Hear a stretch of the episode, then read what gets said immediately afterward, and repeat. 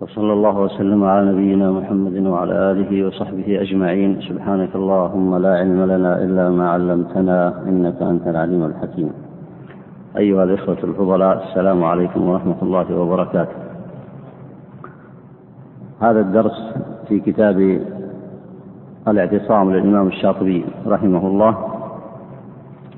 وموضوع هذا الدرس هو كيفية الرد على بعض الشبه. وهو استكمال لبعض الدروس السابقة. لكن يتميز هذا الموضع بأن الإمام الشاطبي سيذكر بعض الشبه التي يستدل بها بعض الناس على البدع سيذكرها ثم يجيب عنها.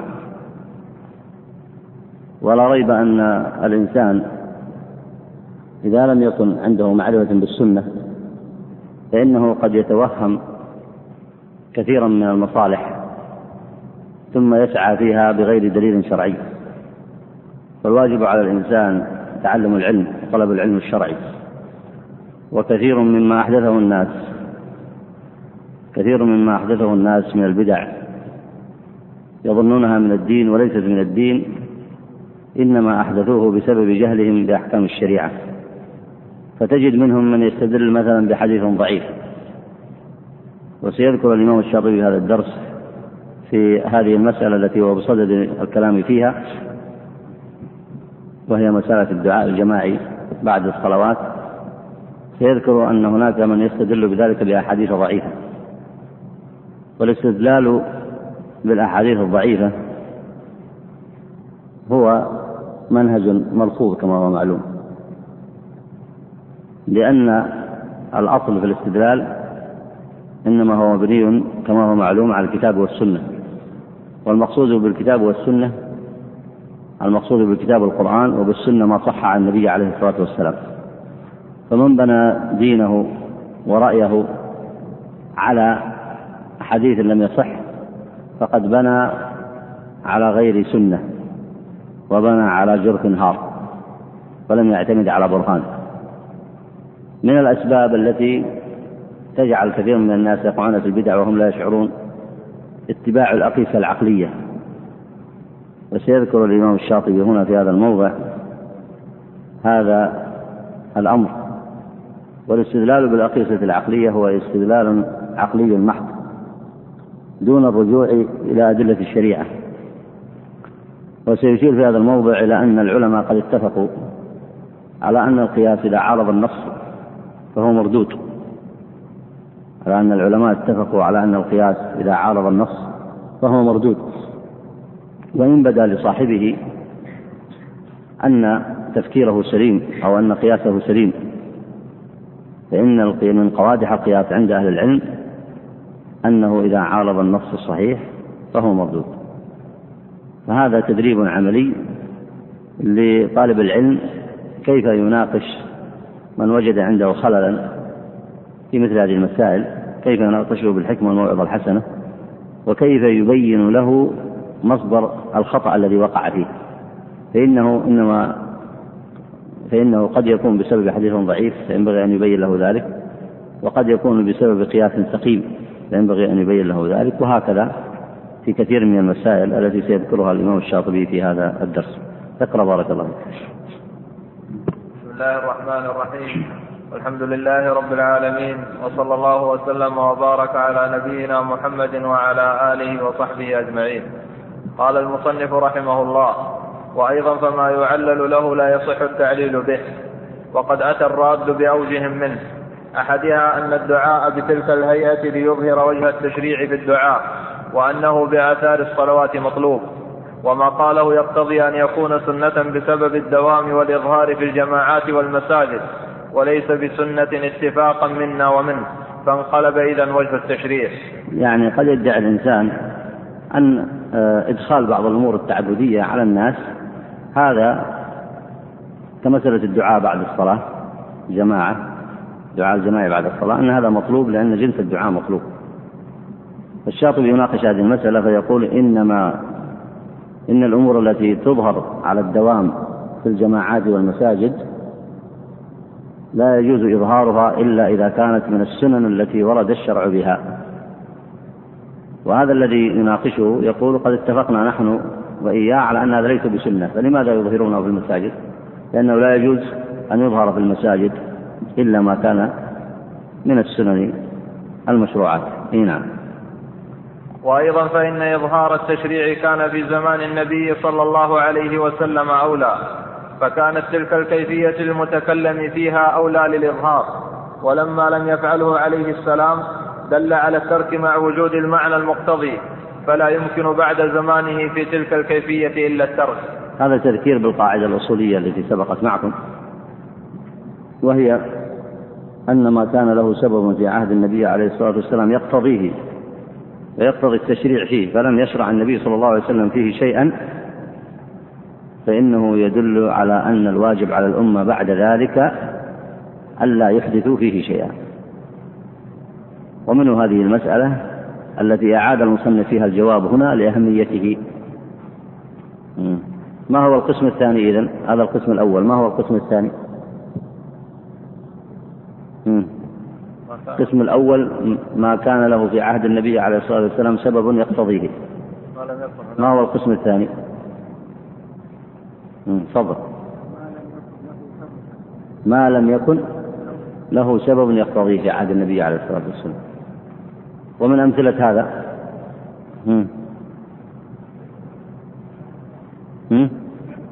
من أمثلة هذا مثل جمع القرآن ومثله المسائل التي جدت للناس وهم يحتاجون النظر فيها إلى الأحكام الشرعية فهذه يرجعون بها إلى أي شيء؟ يرجعون بها إلى الأدلة الشرعية من الكتاب والسنة. وما لم يرد فيه نص الطريق إلى معرفته ما هو الطريق إلى معرفته؟ الحمل على النصوص. ما لم يرد فيه نص خاص. ما لم يرد فيه نص خاص في الشريعة. من المسائل المستجدة التي يحتاجها الناس. الطريق إلى معرفة حكم الشرع فيه هو الحمل على النصوص التي وردت عن طريق القياس والمصالح الشرعية وهذا يعرفه أهل العلم ويضبطونه بضوابط الاجتهاد المعروفة. إي نعم. والثانية أن الإمام يجمعهم على الدعاء ليكون باجتماعهم أقرب إلى الإجابة وهذه العلة كانت موجودة في زمانه عليه السلام.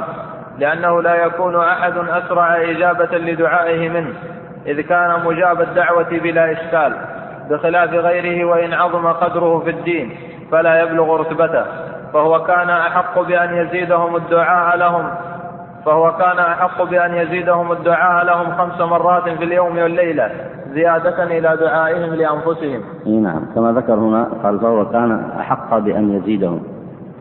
آه الموضع هنا جواب على شبهة مثل ما يستدل به كثير من الناس. يقول مثلا إن هذا المسألة يحتاجها الناس مثل ما سبق معكم في التعريف يوم عرفة للناس في المساجد وإن لم يكونوا بعرفة. أو مثلا بالدعاء عقب الصلوات جماعة. فإن هذا يقول أقرب إلى الإجابة. وهذا ليس بدليل.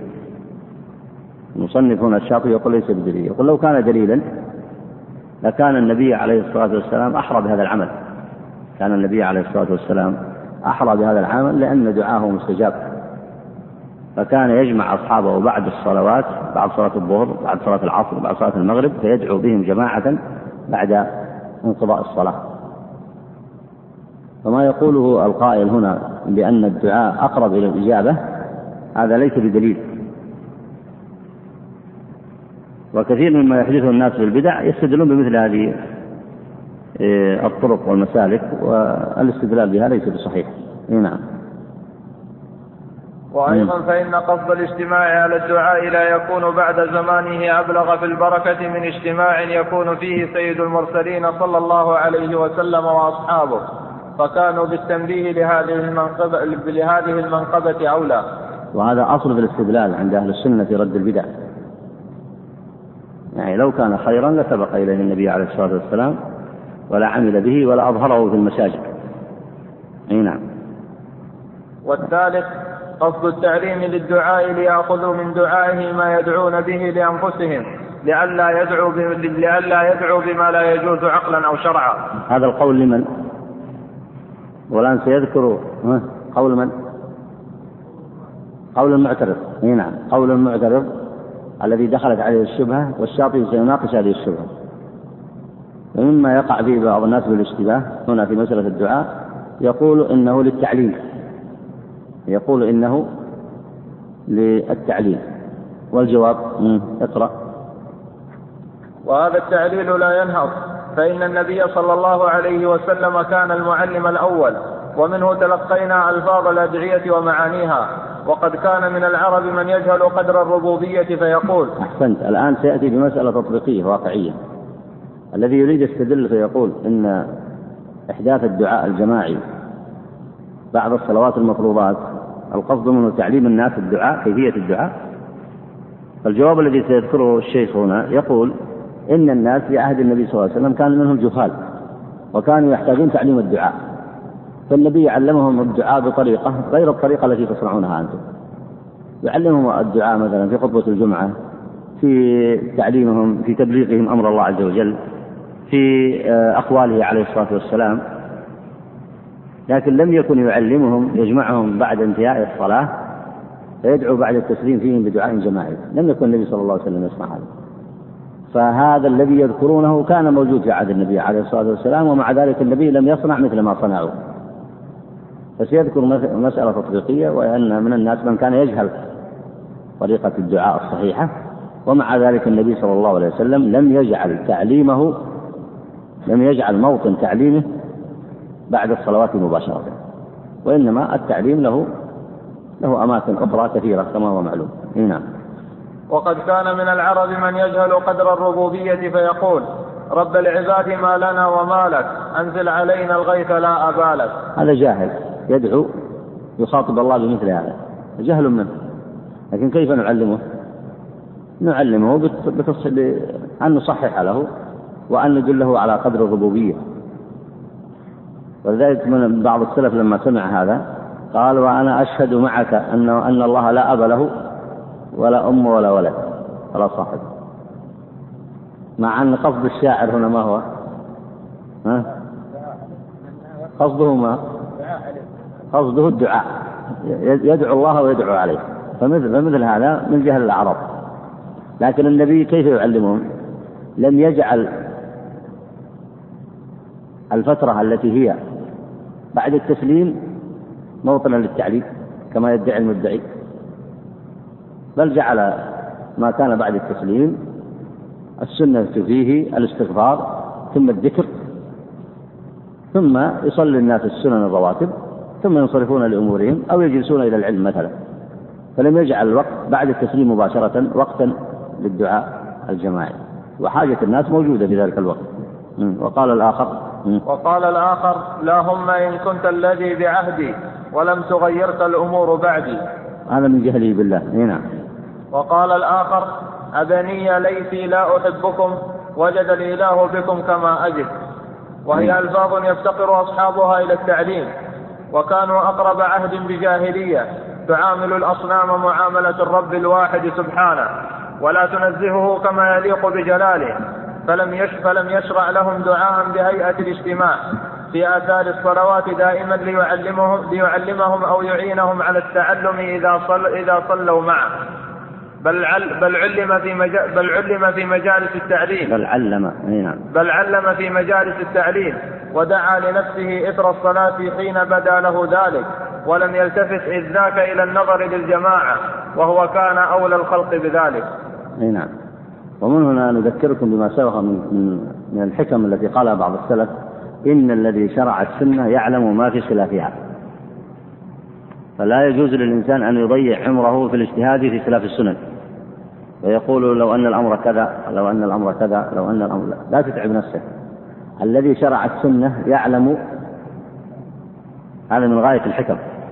الذي شرع السنة يعلم ما في خلافها. فلا فلا تتعب نفسك بالنظر فيما يخالف السنة لعلك تصيب فيه لن تصيب فيه قطعا. والزم السنن التي وردت في هذه الشريعة. نعم. والرابع أن في الاجتماع على الدعاء تعاونا على البر والتقوى وهو مأمور به. هذا من يعني التلاعب بالاستدلال. هذا ليس بدليل. لا يجوز للإنسان أن يحدث البدع فيقول أن الاجتماع على البدع اجتماع على البر والتقوى. أين هي التقوى؟ التقوى في اتباع النصوص أو في مخالفتها؟ والتقوى في اتباع السنن أو في مخالفتها؟ ولذلك ليس كل اجتماع محمود. فالاجتماع إن كان على اتباع النصوص الشرعية فهو محمود. وإن كان على مخالفة النصوص الشرعية فهو مذموم.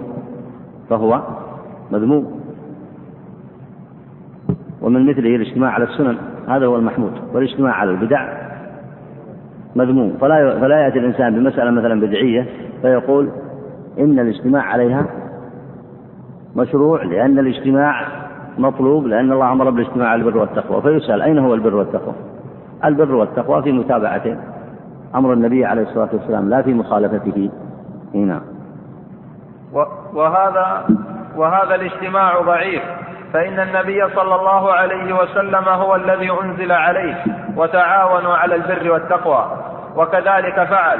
ولو كان الاجتماع للدعاء إثر الصلاة جهرا للحاضرين من باب البر والتقوى لكان أول سابق إليه لكنه لم يفعله أصلا ولا أحد بعده.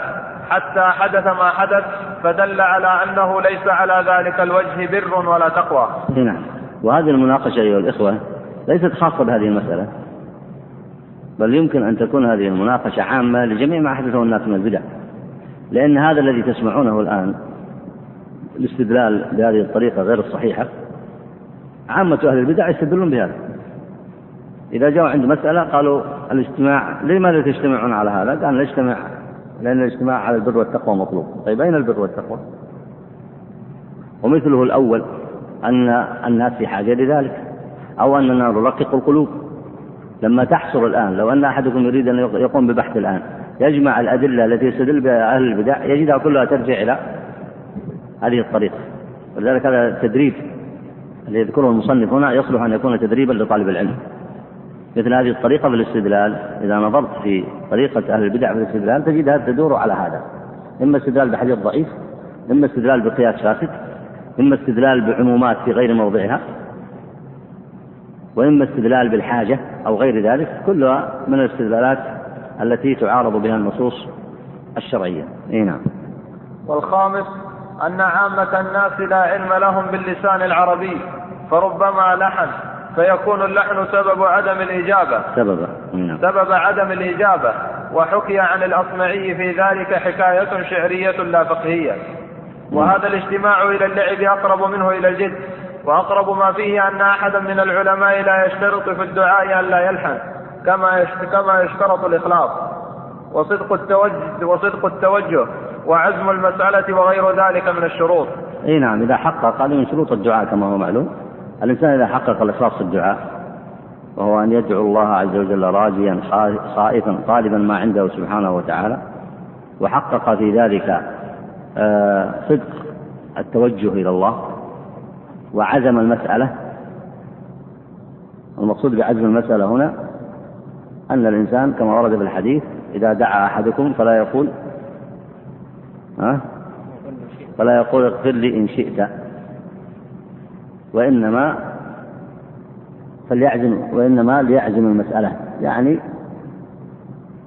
يكون دعاؤه عن عزم.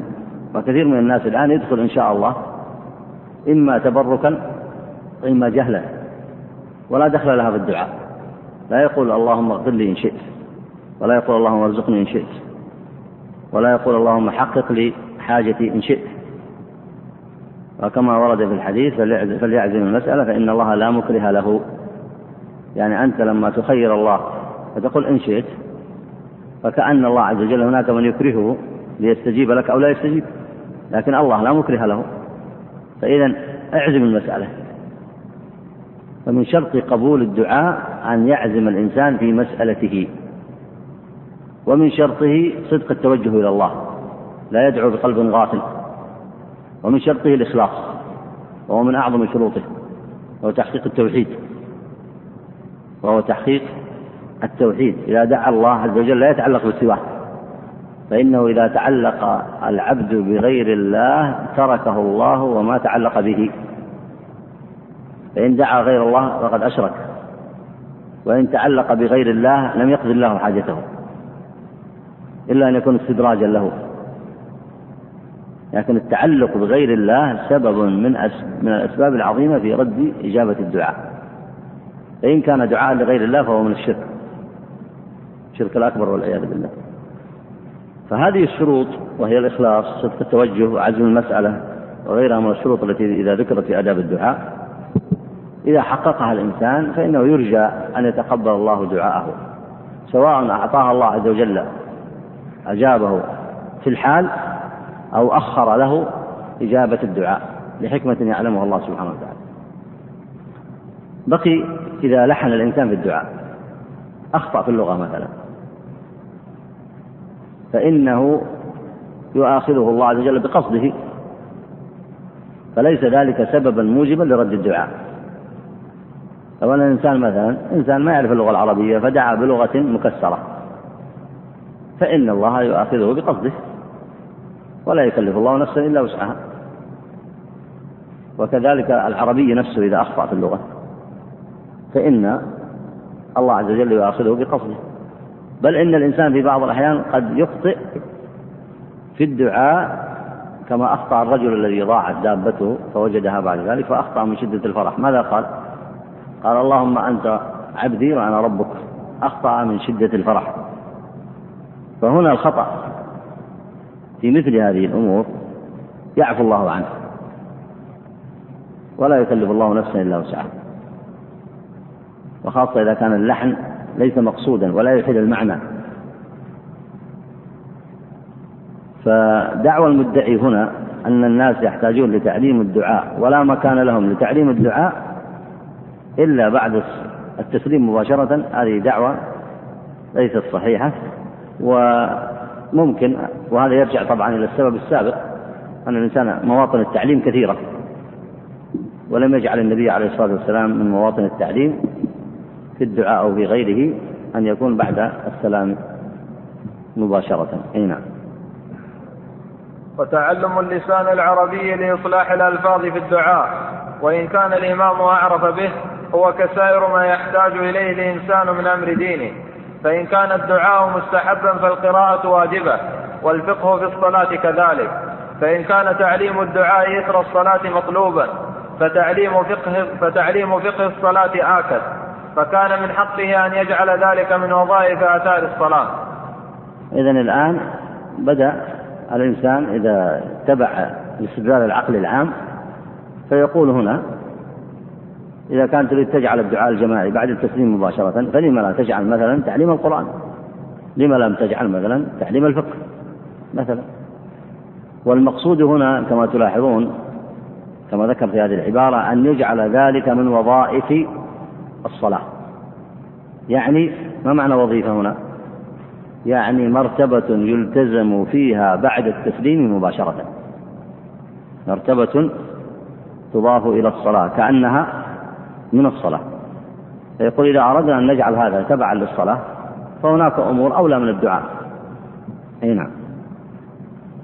فإن قيل بموجبه في المحرف المتعارف فهذه القاعدة تجتث أصله لأن السلف الصالح كانوا أحق بالسبق إلى فضله لجميع ما ذكر فيه من الفوائد.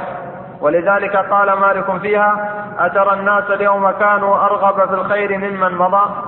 وهو إشارة إلى الأصل المذكور وهو أن المعنى المقتضي للإحداث وهو الرغبة في الخير كان أتم في السلف الصالح وهم لم يفعلوه فدل على أنه لا يفعل.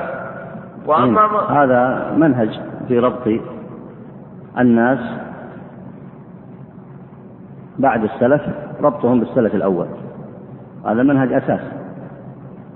بل إن الأمة لم تضيع كثير من أمورها. ولم يختلف الناس في أمور الدين ويبتعدوا عن شرائع الأحكام تظهر فيهم البدع تظهر فيه ويظهر فيهم الشرك تظهر فيهم المذاهب المنحرفة إلا بسبب بعدهم عن هذا الأصل. ولذلك السلف أعلم وأحكم وأتبع للشريعة وهم أولياء الله عز وجل وصحابة النبي عليه الصلاة والسلام هم الذين رضي الله عنهم ورضوا عنه. وهم أعلم بهذه الشريعة وأقوم بها فمن تبعهم نجا. ومن ادعى أنه سيحدث أمورا تخالفهم لحاجته أو للرغبة في الخير فقد غلط على نفسه.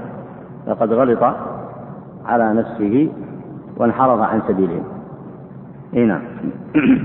وأما ما ذكر من آداب الدعاء فكله مما لا يتعين له إثر الصلاة. بدليل أن رسول الله صلى الله عليه وسلم علم منها جملة كافية ولم يعلم منها شيئا إثر الصلاة ولا تركهم دون تعليم ليأخذوا ذلك منه في آخر الصلاة أو ليستغنوا بدعائه عن تعليم ذلك. ومع أن الحاضرين للدعاء لا يحصل لهم من الإمام في ذلك كبير شيء وإن حصل فلمن كان قريبا منه دون من بعد. هذه معارضات من جنس استدلال المستدل. يعني كأن يقول هناك أمور أولى مما تقول. والصواب كما تعلمون كما سبق هذا من باب زيادة زيادة الرد. وإلا فإن الأدلة السابقة كافية في أن الدعاء عبادة والعبادة توقيفية ولا بد لها من دليل. والمعترض أصلا مقر بأنه ليس هناك دليل وليس من السنة. إذا كان الأمر كذلك فلماذا؟ فلماذا يعملون به؟ أي نعم. فصل فينتقل المصنف إلى الكلام على القياس. أي نعم. ثم استدل المستنصر بالقياس فقال وإن صح أن السلف لم يعملوا به فقد عمل فقد عمل السلف بما لم يعمل به بما لم يعمل به من قبلهم مما هو خير. ثم قال بعد قد قال عمر بن عبد العزيز رضي الله عنه تحدث للناس أقضية بقدر ما أحدثوا من الفجور فكذلك تحدث لهم مرغبات في الخير بقدر ما أحدثوا من الفتور. وهذا الاستدلال غير جار على الأصول. أما أولا يعني أول أولا لاحظوا هنا أن الكلام ليس مبنيا على نص شرعي وإنما هو في كلام منقول عن عمر بن عبد العزيز وقد سبق معكم أن المصنف لم يثبت هذا عنه كما سبق في أول الكتاب. الأمر الثاني أنه سنناقشه الآن بالطريقة الأصولية المعهودة عند علماء الفقه والأصول. أي نعم. أولا أما أولا فإنه في مقابلة النص وهو ما أشار إليه مالك في مسألة العتبية فذلك من باب فساد الاعتبار. ما هو النص هنا؟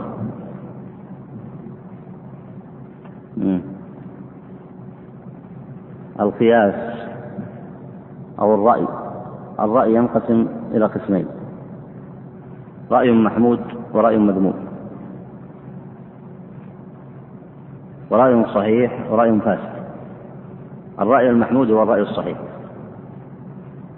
والرأي الفاسد هو الرأي المذموم. فالرأي ينقسم إلى قسمين. فالصحيح والمحمود هو ما ما كان مبنيا مستنبطا من الشرع. ما كان مستنبطا من الشرع. فمنهج منهج الأصول عند أهل العلم. علم الأصول. فهو طريقة الاستنباط عند أهل العلم. إما أن تكون محمولة على نص إما أن تكون بناء على نص صريح. مثل ما ورد في عدد الركعات في الصلاة مثل وجوب الصلاة وعدد الركعات فيها وجوب الزكاة والمقادير فيها.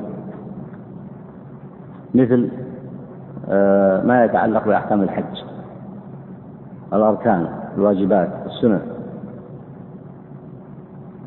والجزء الأول هو البناء على النص. ومثل ذلك سائر الأحكام التي بناها أهل العلم على النص. وسمي نصا لظهوره. سمي نصا لظهوره. النوع الثاني من الاجتهاد أو الجزء الباقي من من ما يتعلق بأصول الفقه مبني على الاجتهاد. مبني على الاجتهاد.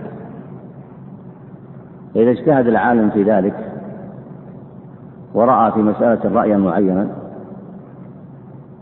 فإنه إما أن يكون قد حمله على نص صحيح وإما أن لا يكون قد اعتمد فيه على نص صحيح لم يحمله على نص صحيح.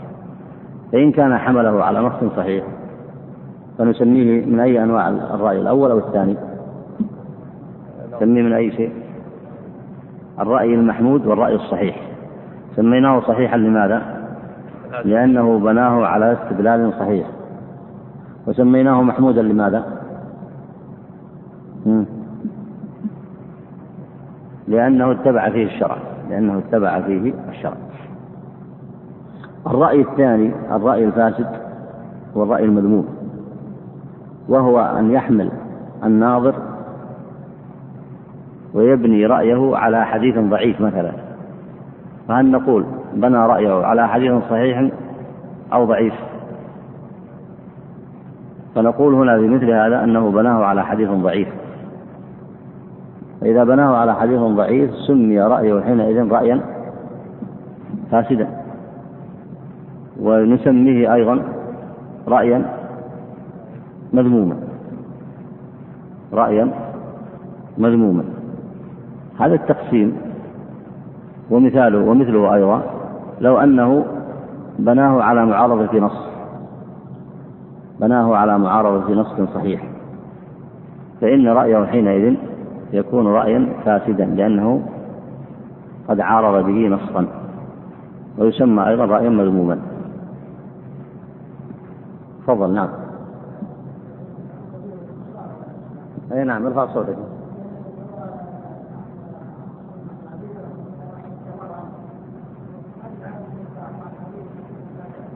أحسنت رضي الله عنه هذه خاصة رضي الله عنه إخبارا خاصة بالصحابة.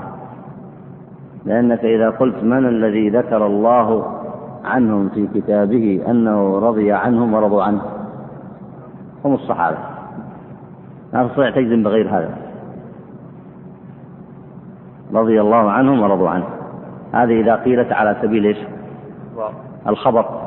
أنت تخبر أن الله رضي عن فلان. ما تملك إلا عمن ورد النص فيهم. مثل العشرة المبشرون بالجنة. مثل أهل بدر. مثل أصحاب الشجرة. وكل من ورد النص فيه إذا أردت أن تقول هذا إخبارا عن الله أن الله قد رضي عن فلان فلا تملك إلا ما ورد النص به وأما عن غير الصحابة من التابعين ومن غيرهم أو من العلماء فأنت ما تقول رضي الله عنه على سبيل الإصدار لكن لك أن تقول رضي الله عنه على سبيل إيش؟ الدعاء مثل ما تقول عن ابنك اللهم ارضى عنه رضي الله عن فلان عن ابنك هل تقصد إيش؟ تقصد الأول ولا الثاني؟ تقصد الدعاء فإذا كان الإنسان قصد الإخبار فليس له أن يضيف هذا اللفظ رضي الله عنه إلا إلى صحابة النبي عليه الصلاة والسلام. وإذا كان يقصد الدعاء فهو مثل اللهم ارضى عنه اللهم اغفر له اللهم ارفعه ارفع منزلته أو نحو ذلك من الأدعية. فلعل المصنف هنا قصد به الدعاء. إي نعم. النص. فإنه في مقابلة النص. إي طيب. ننتهي الآن. إذا قسمة الرأي. الرأي الذي يرتئيه الإنسان بالاجتهاد في مسائل الاجتهاد. فإننا فإن محصلة هذا الرأي الذي يرتئي والاجتهاد باجتهاد العلماء. من لدن أصحاب النبي صلى الله عليه وسلم إلى الآن. فإن الاجتهاد إن كان مبنيا على نص ومحمولا عليه فهو من الرأي الصحيح المقبول. وإن كان من الثاني وهو معارض لنص أو مبنيا على نص ضعيف فإنه من المردود. وعلى هذا الآن يتضح لكم أن ما يقوله العالم مثلا أو ما تقرأه مثلا في كتب الفقه لا يخلو من أمرين. إما أن يكون من الأول وهو البناء على النص إما أن يكون عن نص صريح وإما أن يكون محمولا على نص. الحمل هذا على نص إنما يكون عن طريق الاجتهاد إنما يكون عن طريق الاجتهاد. فهذا النوع الثاني لا يخلو. إما كيف تعرف أن هذا الحمل صحيح أو غير صحيح؟ وهو الرأي كيف تعرف أنه صحيح أو غير صحيح؟ إن كان معتمدا على نص ومحمولا على نص صحيح فهو كذلك. وإن كان معارضا لنص فهو المردود. وعلى هذا يقسم العلماء الرأي إلى قسمين. قسم العلماء الرأي إلى هذين القسمين فهنا الاستدلال المذكور هنا. لو جاء إنسان فقال نحدث للناس من المرغبات في الخير بقدر ما أحدثه من الفتور يعني بدون ضابط شرعي. هذا الدعوة ولا لا؟ نحدث لهم من المرغبات بقدر ما أحدثه من الفتور وتتمة الكلام أي بغير ضابط بدون أن نحملهم على ما ذكرناه سابقا إما أن يكون عن نص وإما أن يكون مبنيا. على نص. هذا رأي أليس برأي هذا؟ ولا هذا نص صريح. هل جاء عن الشريعة هذا؟ هل جاء عن الشارع؟ احدثوا للناس من المرغبات في الخير بقدر ما أحدثوا من الفتور. هل ورد نص عن الشرع؟ فإذا هذا رأي. هذا الرأي نأتي في أي القسمين يدخل؟ في الصحيح ولا في المقبول ولا في المردود؟ الآن الشاطبي سيناقش هذه القضية. بعد ما ننتهي هذه تنتهي هذه المناقشة يتبين لك. أن هذا الرأي هل هو مبني على نص أو مخالف للنص؟ أول ما ذكر المصنف يقول إن هذا الرأي مقابل للنص. إذا ثبت أنه مقابل للنص يصلح من أي القسمين؟ إذا كان مقابل للنص مقابل يعني معارض للنص يكون من أي القسمين؟ من المردود من الثاني. يقرأ أولا. أما أولا فإنه في مقابلة النص. وهو ما أشار إليه مالك في مسألة العتبية فذلك من باب فساد الاعتبار. أين النص؟ المذكور هنا. أه. حديث عائشة رضي الله عنها عن الرسول صلى الله عليه وسلم أيوة. أحدث في أمرنا هذا ما ليس منه فهو أحسنت. حديث عائشة رضي الله عنها من أحدث في أمرنا هذا ما ليس منه فهو رد. هذا هذا نص. وصريح الدلالة ولا لا؟ فكيف تأتي برأي فتقول يجوز الإحداث؟ كيف تقول هذا؟ هذا مقابل النص ولا لا؟ معارض أو ليس معارض فإذا لو أن إنسان اتجه له فكر ورأي يظن أنه صواب فقال نحدث للناس في الدين ما نرغبهم به في الخير وظن أن هذا الكلام يستقيم. فنقول له هذا الرأي الذي اتجهت إليه معارض للنص. وهذا القياس القياس يسمى رأي. هذا القياس الذي ذهبت إليه معارض للنص. إذا قال أين النص الذي عرفته نقول ما هو نص واحد؟ نصوص كثيرة.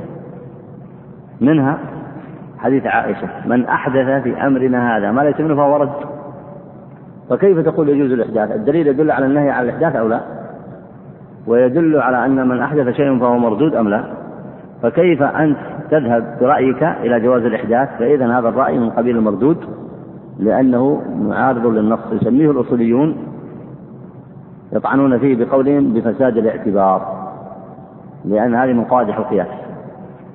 هذه من قوادح الرأي والقياس. يقدح فيه فيرده يبطله. طيب في نصوص أخرى.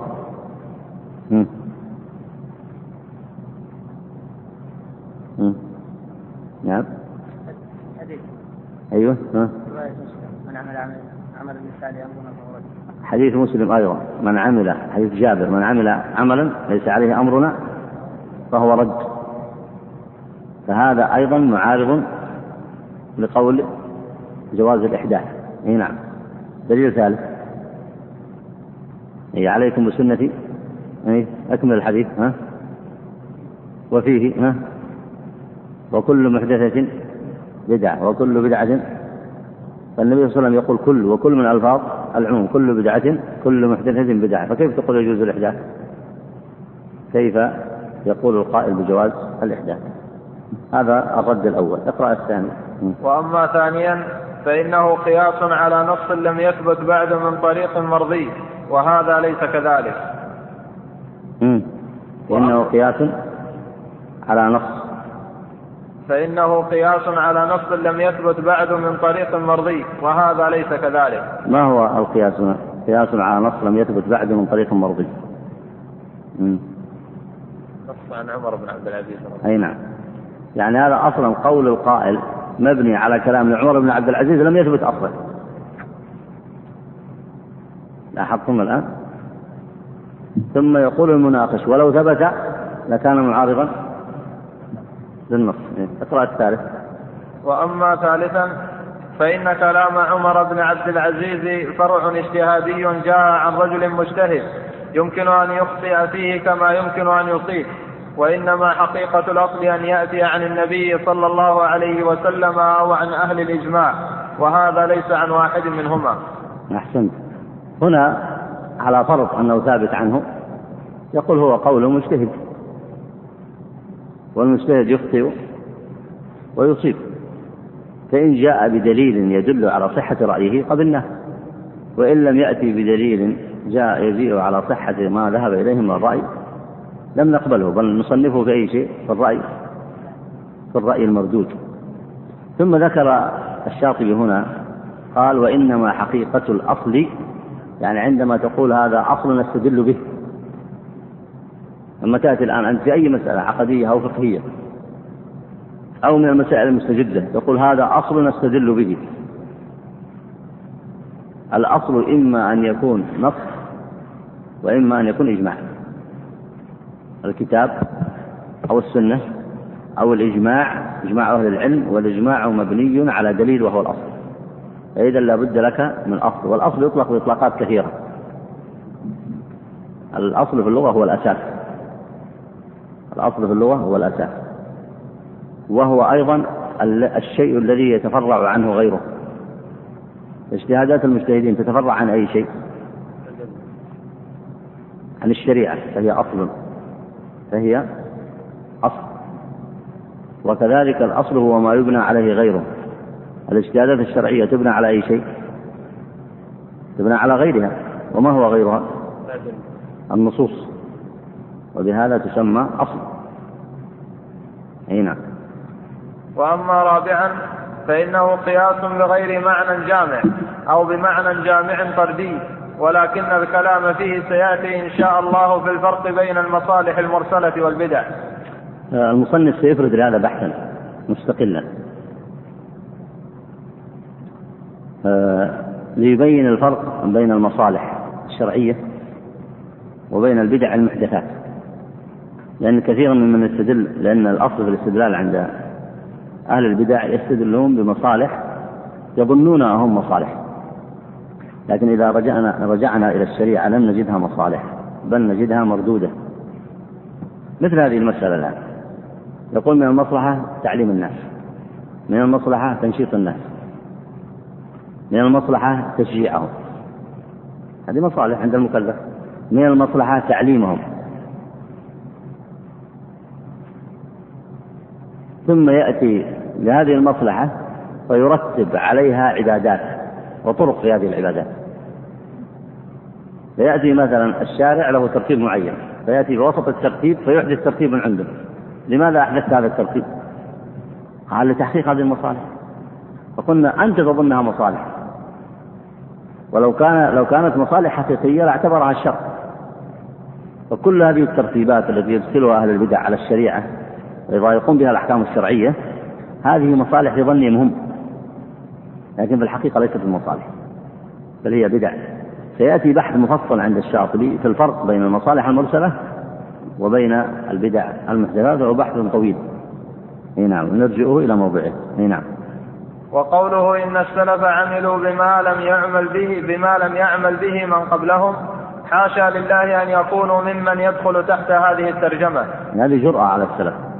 يعني شوف الإنسان إذا جاء يستدل على البدع وشاف الأدلة كلها ذهبت من يديه قال يا أخي في علماء عملوا بما لم يعمل به السلف من قبلهم. فنقول من تقصد هؤلاء؟ إن كنت تتكلم عن مثل مالك ومثل علماء السلف المشهورين هؤلاء لم يحدثوا والحمد لله في البدع وكذلك من تبعهم بإحسان وإنما أحدث بعض علماء الخلف وما أحدثوه مردود عليهم فمثل هذا الاستدلال جرأة وهي من باب التلبيس على العوام من باب التلبيس على العوام. إيه نعم.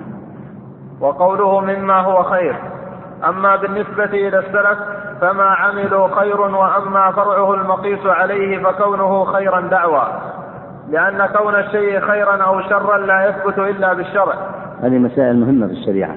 كونك تقول هذا مصلحة هذا مفسدة هذا خير هذا شر هذا سنة هذا بدعة لابد ترجع إلى الشر. وإلا ترك الناس أهواءهم كل منهم يقول ما يشاء. فلا بد من حجة لا بد من حجة شرعية إي نعم. وأما العقل فبمعزل عن ذلك فليثبت أولا أن الدعاء على تلك الهيئة خير شرعا. إي نعم. قال العقل بالمعزل عن ذلك لأن العقل مكلف. العقل هو أداة التكليف لكن أيضا هو مكلف يعني الإنسان الآن أليس واجبا عليه ألا يتفكر إلا في خير؟ ولا يجوز له أن يفكر في الشر. ويفكر بأي شيء. بأي شيء يفكر؟ بعقله ويجب عليه أن يكون تفكيره صحيحا. هذا تكليف ولا ما هو تكليف؟ ويحرم عليه أن يفكر في الشرك والبدع. ويحرم عليه أن ينشئ المذاهب المنحرفة. ويحرم عليه أن ينشئ القوانين الوضعية المنحرفة. ولا ما يحرم عليه هذا؟ الآن القانونيين من أين جاءوا بالقوانين الوضعية؟ من تفكيرهم فلو تعبدوا الله عز وجل ولم يفكروا في الباطل والفساد والإباحية لعبدوا الله عبادة صحيحة لكن استعملوا عقولهم في غير ما أمرهم الله عز وجل به بل فيما حرمه الله عليه. الذين أنشأوا المذاهب الفكرية المنحرفة مثل العلمانية مثل الشيوعية استعملوا عقولهم في أي شيء؟ في إنشاء المذاهب الفاسدة أو لا؟ فإذا العقل هنا ما يصلح أصلا في الاستدلال. يعني العقل وحده ما يدل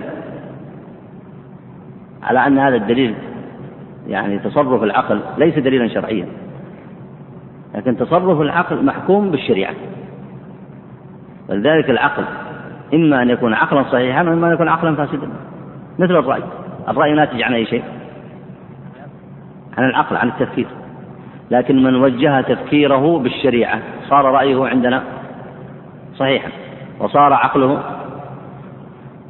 وتفكيره سليما. ومن خالف برأيه الشرع صار رأيه مذموما وصار تفكيره الذي وعقله الذي استعمله في غير موضعه الآن المفكرين الذي أنشأوا المذاهب الفكرية المعاصرة استعملوا عقولهم في الخير ولا في الشر؟ في الشر. أصحاب البدع. الذين استعملوا أفكارهم عقولهم في التلبيس على العوام وإنشاء مذاهب بدعية لهم هل استعملوا عقولهم في أي شيء؟ في الخير ولا في الشر؟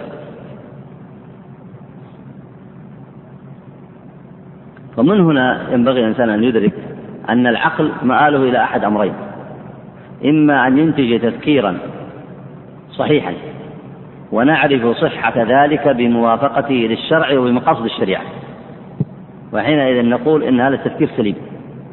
وإما أن يكون تفكيره مخالفا للنصوص الشرعية ومقاصد الشريعة. فنقول إن هذا التفكير فاسد.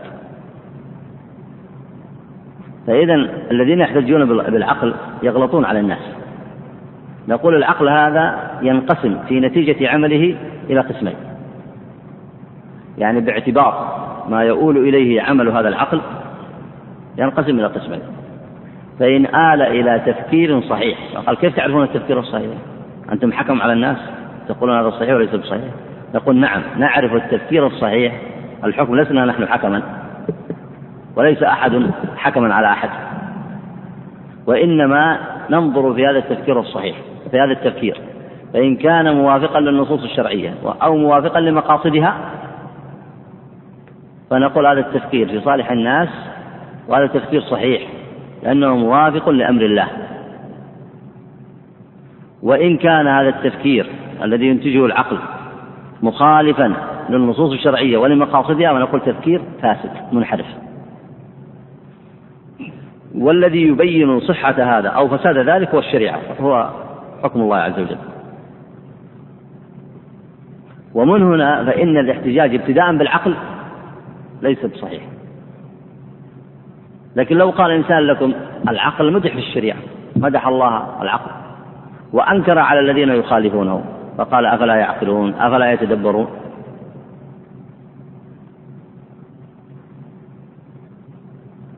فما الجواب على هذا؟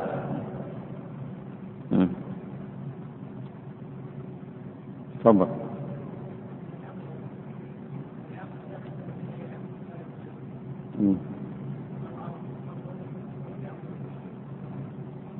أحسنت. زميلكم يقول إن العقل الممدوح في مثل هذه الآيات أفلا يتدبرون؟ أي أفلا يتدبرون الحق فيتبعونه؟ والصواب فيعملوا به فيعملون به. أفلا يتدبرون ما جاء عن الله فيستقيمون عليه؟ أفلا يتدبرون حكم الله فيتحاكمون إليه؟ أفلا يتدبرون مقاصد هذه الشريعة ويعملون بها؟ هذا المقصود. أفلا يعقلون أن الله هو الذي يستحق العبادة؟ وأن شرعه هو الحق والهدى فيتبعونه فيعبدونه هذا المقصود. أفلا يعقلون أفلا يتدبرون. وليس المقصود كما يظنه كثير من الآن لأن كثير من انحرافات الناس وقعت بسبب الاحتجاج. كل, يريد كل واحد يريد يحتج على رأيه وعقله لأن عقله سليم. فنقول هذا حكم على الجميع ليس خاصا بأحد. حكم على كل من يفكر وكل من يعقل من المكلفين. سواء كان عالما أو كان طالب علم سواء كان من العوام سواء كان من من يسمون أنفسهم مفكرين سواء كان من المسلمين سواء كان من الكفار. هذا الحكم ليس خاصا بأحد. نتيجة عقله لا تخلو من أمرين وافقت الشرع مقبولة خالفت الشرع مردودة. فالعقل بحد ذاته لا يأخذ صفة الاحترام إلا إذا صرحه صاحبه حيثما صرحه الشرع واهتدى بهدي الشرع. حينئذ يكون محمودا. وأما إن خالف الشريعة فليس بمحمود. ومن هنا في في حق المجتهدين انقسم الرأي عندهم إلى إلى أي شيء؟ إلى قسمين، رأي مقبول ورأي إيش؟ غير مقبول. بسبب؟ كلا الرأيين تفكير عقلي وقد يكون صاحبه فعلا يريد الصواب ويجتهد في طلب المصلحة الشرعية لكن انقسمت من حيث النتيجة إلى أن يكون رأي مقبول ورأي إيش؟ غير مقبول مع أنه يخرج من ذهن من؟ من ذهن مجتهد متعبد لله فيأتي غيره من العلم فيقول هذا رأيك الصحيح وافقت في الشرع هذا الرأي تراه بنيته على حديث ضعيف أو عرضت به نصا صريحا صحيحا. فما بالك بعقول سائر المكلفين؟ ولذلك الاحتجاج بالعقل مما فتن الناس به في عصور مضت وفي هذا العصر خاصة. ونعود مرة أخرى للأمثلة السابقة. فالذين يقولون ننشئ المذاهب الوضعية ننشئ القوانين الوضعية ننشئ الأحكام العرفية كلهم يدعون أنهم يطلبون المصلحة والعدل ولا ما يطلبون؟ في أمة في الأرض تقول نحن لا نعمل بالعدل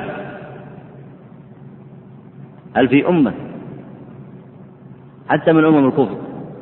هل في هل, أحد يقول منهم نحن لا نقصد العدل أو نريده؟ يريدون أن يصلوا إلى العدل لكن لم يعرفوا الطريق الذي يصلون به إليه. ومن ثم أنشأت المذاهب الكفرية وأنشأ الشرك والخرافة وكل هذه معارضة للعقول لكن بزعمها عند أصحابها ما هي؟ مصالح أنتجتها العقول لكن الحقيقة أنتجتها العقول الفاسدة. الشيوعية مذهب ما بقي في الأرض إلا كم؟ سبعين عام. كان أصحابه والمدافعون عنه ماذا يقولون؟ يقولون هذا آخر تفكير اتجه له العقل في أقوى طور من أطواره وهو خرافة من الخرافات. العلمانية ما يصنع عباد القبور ما يصنع أهل البدع أصحاب القوانين الوضعية كل ما عندهم حجة إلا أن عقولهم قد هدتهم إلى ذلك. ويغطي كثير من الناس الانحرافات في ترك عبادة الله بدعوى المصلحة وبدعوى التفكير العقلاني وبدعوى الوصول إلى العدل. وما من أمة إلا تدعي ذلك حتى وإن أتت بأقبح أنواع الكفر والعياذ بالله. فينبغي الإنسان أن يدرك وهذا البحث قد مضى معكم. وأقوى ما فيه من حيث الاستدلال كلام ابن عباس. قال أن الهوى ما ذكر في القرآن إلا مذموما. لماذا؟ الهوى هو ما تهواه النفس وما تتجه إليه من التفكير والرأي. الهوى قد يكون شهوة حسية وقد يكون شهوة معنوية. الحسية مثل شهوات العصاة المعنوية مثل شهوات المفكرين الذين ينتجون المذاهب للناس والقوانين الوضعية والانحرافات والبدع. أئمة في هذا بل هذا أخطر. هذا بالنسبة لهم أحب إليهم وألذ لهم وذلك بسبب ما أغواهم الشيطان فيه. فالعقل هذه الشهوات التي يتجه إليها وهذا التفكير الذي يتجه إليه هو هوى من الأهواء. لكن كيف تضبط بيان أنه هوى من الأهواء؟ فتقول العقل ما يخلو من أمرين كما ذكر ابن عباس وغيره أو الهوى العقل إما أن يتجه إلى الشرع وإما أن يتجه إلى أي شيء إلى الأهواء. القسمة في الشريعة القسمة المذكورة في القرآن. الممدوح ما هو؟ الشرع. والمذموم ما هو؟ الأهواء. هل العقل قسم ثالث؟ وإلا يؤول به الأمر إلى أحد الأمرين. قسم ثالث؟ وإلا إما أن يتبع الشرع وإما أن يتبع الهوى. فإن اتبع الشرع كان محمودا وإن اتبع الهوى وهذه القسمة مما دل عليها قول الله تعالى لنبيه عليه الصلاة والسلام ثم جعلناك على شريعة من الأمر فاتبعها. هذا القسم الأول. ولا تتبع أهواء الذين لا يعلمون. وإن زعموا أن عقولهم دلتهم على ذلك. فعندنا التفكير العقلي في سائر أحوال المكلفين. إما أن يتبع الأول فهو محمود وإما أن يتبع الأهواء فهو مذموم. ولذلك صراع الفلاسفة على العقل وكلامهم فيه هذا كلام لا طائل تحته جهد ضائع. لأنه في الحقيقة العقل إما أن يتبع الشرع في كل أمة من الأمم أليس في كل أمة شرع؟ ونبي مرسل؟ فأولئك العقلاء في تلك الأمة إما أن يتبعوا الشرع فهم محمودون وإما أن يتبعوا الهوى فهم مذمومون. أصحاب العقول السليمة هم الذين يتبعون الشريعة. وأصحاب العقول الفاسدة المنحرفة هم الذين يتبعون الأهواء. أي نعم. وأما قياسه على قوله تحدث للناس أقضية فمما تقدم فيه أمر آخر وهو التصريح بأن إحداث العبادات جائز قياسا على قول عمر.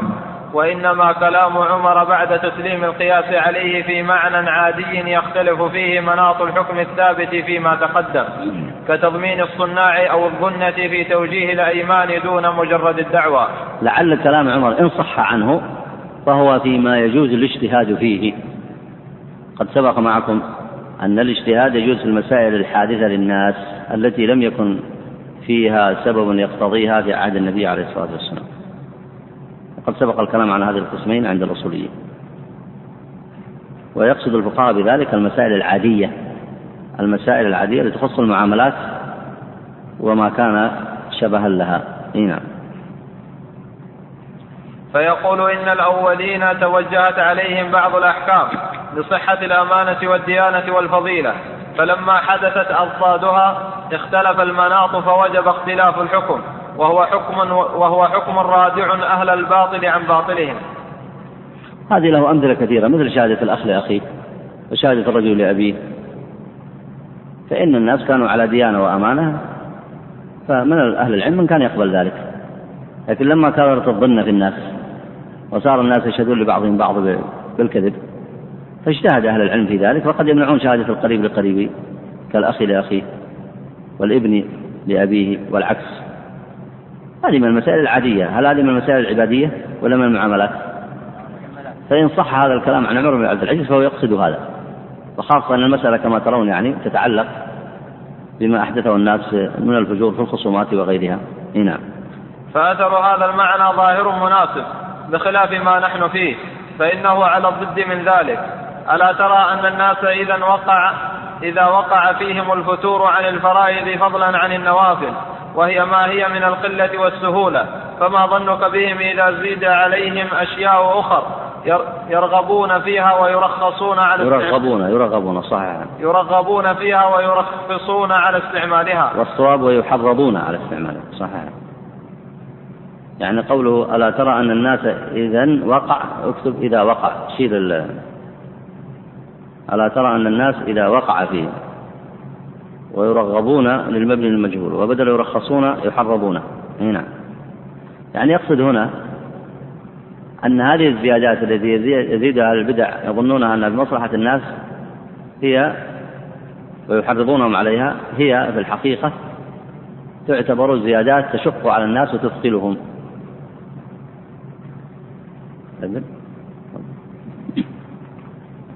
اي نعم أقرأ بارك الله فما ظنك بهم إذا زيد عليهم أشياء أخر يرغبون فيها ويحرضون على استعمالها. فلا شك أن الوظائف تتكاثر حتى يؤدي إلى أعظم من الكسل الأول أو إلى ترك الجميع. فإن حدث للعامل بالبدعة هو في بدعته أو لمن شايعه فيها فلا بد من كسله مما هو أولى.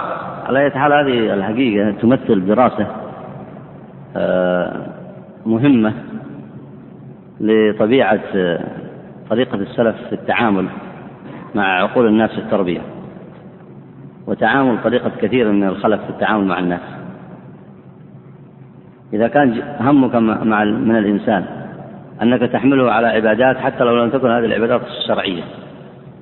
بل كثير منها من البدع والخرافات. وتشغل فيها بالليل والنهار. كان يذكر الله مثلا ألف ألف مرة.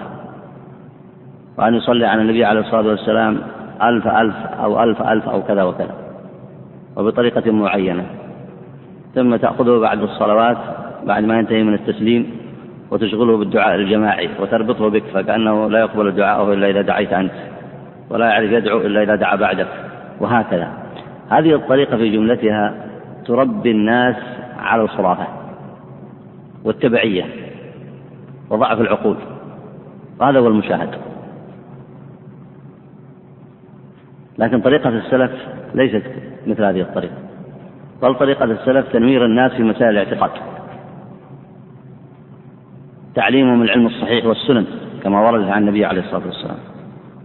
إعطاءهم من العلم أنفعه وأخصره وما كان قليلا مباركا. وتعليمهم العبادات الصحيحة. وتقوية عقولهم بالتوحيد وبالعلم الصحيح وبالسنن. ولذلك كان تفكير الأولين مخالف لتفكير كثير من الناس في الأزمان المتأخرة. فهذه التي آه، يذكرها المصنف هنا تستحق أن تكون أن, أن تؤخذ بحثا آه، يفكر فيه الإنسان بصورة جادة. ولذلك كثير من الناس في العبادات الآن يؤدونها بكسل. وكثير من الناس في مجال الخرافة إنما همهم أن يحمل بعضهم على بعض مقلدا لكن لم يكن هذا في عادة الناس من قبل. ولذلك كان الناس في العصور الأولى همهم طلب العلم الصحيح. كل منهم ينفع هذا الدين. كل منهم على بصيرة. كل منهم على همة عالية. في القيام بالحق في طلب العلم يحس بنفسه أنه شخصية مستقلة قوية. تطلب الحق تعرف الدليل. يبني منهجه بنفسه. يبنيه على السنن على العلم الصحيح. لذلك كان فيهم قوة وبصيرة. أما في آخر الأزمان فالتقليد والخرافة عند كثير من الخلق ويحمل بعضهم على بعض ويربطون بفلان أو بفلان. هذا الحقيقة التفكير ليس تفكيرا صحيحا. فما يشير إليه المصنف هنا أنهم أوقعوهم في الكسل وأوقعوهم في البدع وأدخلوا عليهم أشياء من الشرع أصلا ليست بواجبة وأضعفوا عندهم الجوانب الأخرى جانب البصيرة والتفكير والعلم الصحيح. أي نعم. فنحن نعلم أن ساهر ليلة النصف من شعبان لتلك الصلاة المحدثة. لا يأتيه الصبح إلا وهو نائم أو في غاية الكسل فيخل بصلاة الصبح. وكذلك سائر المحدثات فصارت هذه الزيادة عائدة على ما هو أولى منها بالإبطال أو الإخلاص. وقد مر أن كل بدعة تحدث تحدث إلا إلا ويمات إلا ويموت من السنة ما إلا ويموت من السنة ما هو خير منها. وأيضا فإن هذا القياس مخالف لأصل شرعي وهو طلب النبي صلى الله عليه وسلم السهولة والرفق والتيسير وعدم التشديد وزيادة وظيفة لم تشرع فتظهر ويعمل بها دائما في مواطن السنن فهو تشديد بلا شك. يعني الشاطبي الآن قلب الدليل عليهم يسمونه قلب الدليل.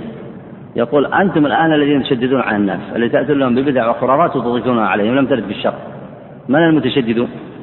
ها؟ يقول هؤلاء لأنهم أضافوا على العوام وظائف ليست مشروعة في الشريعة. فهؤلاء هم أهل التشديد وليس الذي يعارض هذه البدع. أي نعم.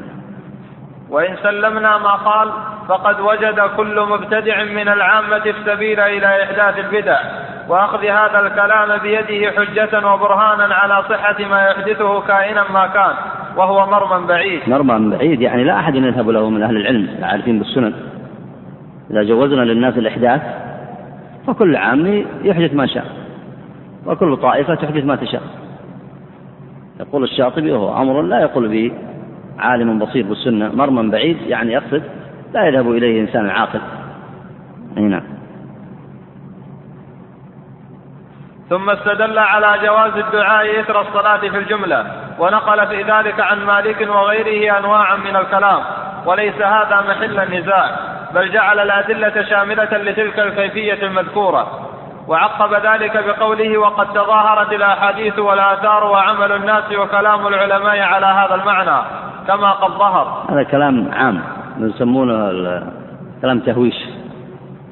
يعني ما له أصل. وقد تظاهرت الأحاديث والآثار وعمل الناس وكلام العلماء أين هذا؟ أين الأحاديث التي ذكرها؟ وأين كلام العلماء من السلف الذي ذكره؟ ولذلك هذا ينبغي لطالب العلم أن يستفيد من مثل هذه الردود كثير من الناس اللي يردون بعضهم على بعض الآن أكثر الردود تهويش ويأخذون ويلبسون على العامة أي الآن المعترض الآن ذكر أحاديث ذكر كلام العلماء في هذا فصل. وإنما هو مع كلام كلام عام لا طائل تحته. آه الآن سيأتي ذكر المثال السابق وهو أنهم يستدلون بالأحاديث الضعيفة أو يخلطون حديث صحيح بحديث ضعيف فيوهمون العامة أن لهم سند. اقرأ بارك الله فيك. قال ومن المعلوم أنه عليه السلام كان الإمام في الصلوات. وأنه لم يكن ليخص نفسه بتلك الدعوات إذ قد جاء من سنته لا يحل لرجل أن يؤم قوما إلا بإذنهم ولا يخص نفسه بدعوة دونهم فإن فعل فقد خانهم. فتأملوا يا أولي الألباب فإن عامة النصوص فيما سمع من أدعيته في أدبار الصلوات إنما كان دعاء لنفسه. وهذا الكلام يقول فيه إن لم يكن ليخص نفسه بالدعاء دون الجماعة. وهذا تناقض والله نسأل والله نسأل التوفيق. يعني نسأل التوفيق والهداية لأن الإنسان إذا تناقض يقع في ورطة وهو لا يشعر. ويستدل بالحديث فيقول أنه لا يحل لرجل أن يؤم قوما إلا بإذنهم ولا يخص نفسه بدعوة دونهم. الشاطبي يقول النبي كان يدعو لنفسه بعد الصلوات وهو الاستغفار دعاء فكيف يقول هذا القائل أن من اختص نفسه بدعوة أنه قد خان المأمومين. طبعا المعترض له أن يقول عندنا حديث. الشاطبي يريد أن يرد على هذا الحديث المذكور بأنه متناقض مع فعل النبي عليه الصلاة والسلام. هذه طريقة عند أهل العلم في بيان بطلان الحديث. لكن أقوى منها ما هو؟ أقوى منها؟ النظر في سند الحديث. هل هذا الحديث أصلا صحيح ولا ليس بصحيح؟ فإذا فإذا سألت أهل العلم المختصين بالعلم بالأحاديث هل هذا الحديث ضعيف؟ قالوا هذا الحديث أوله صحيح وآخره ضعيف. ملفق. الحديث المذكور هنا آه، قال الهيثمي في المجمع فيه آه، السفر بن بن نسير وهو ضعيف. وقال الألباني الحديث هذا أوله صحيح إلا جملة الدعوة.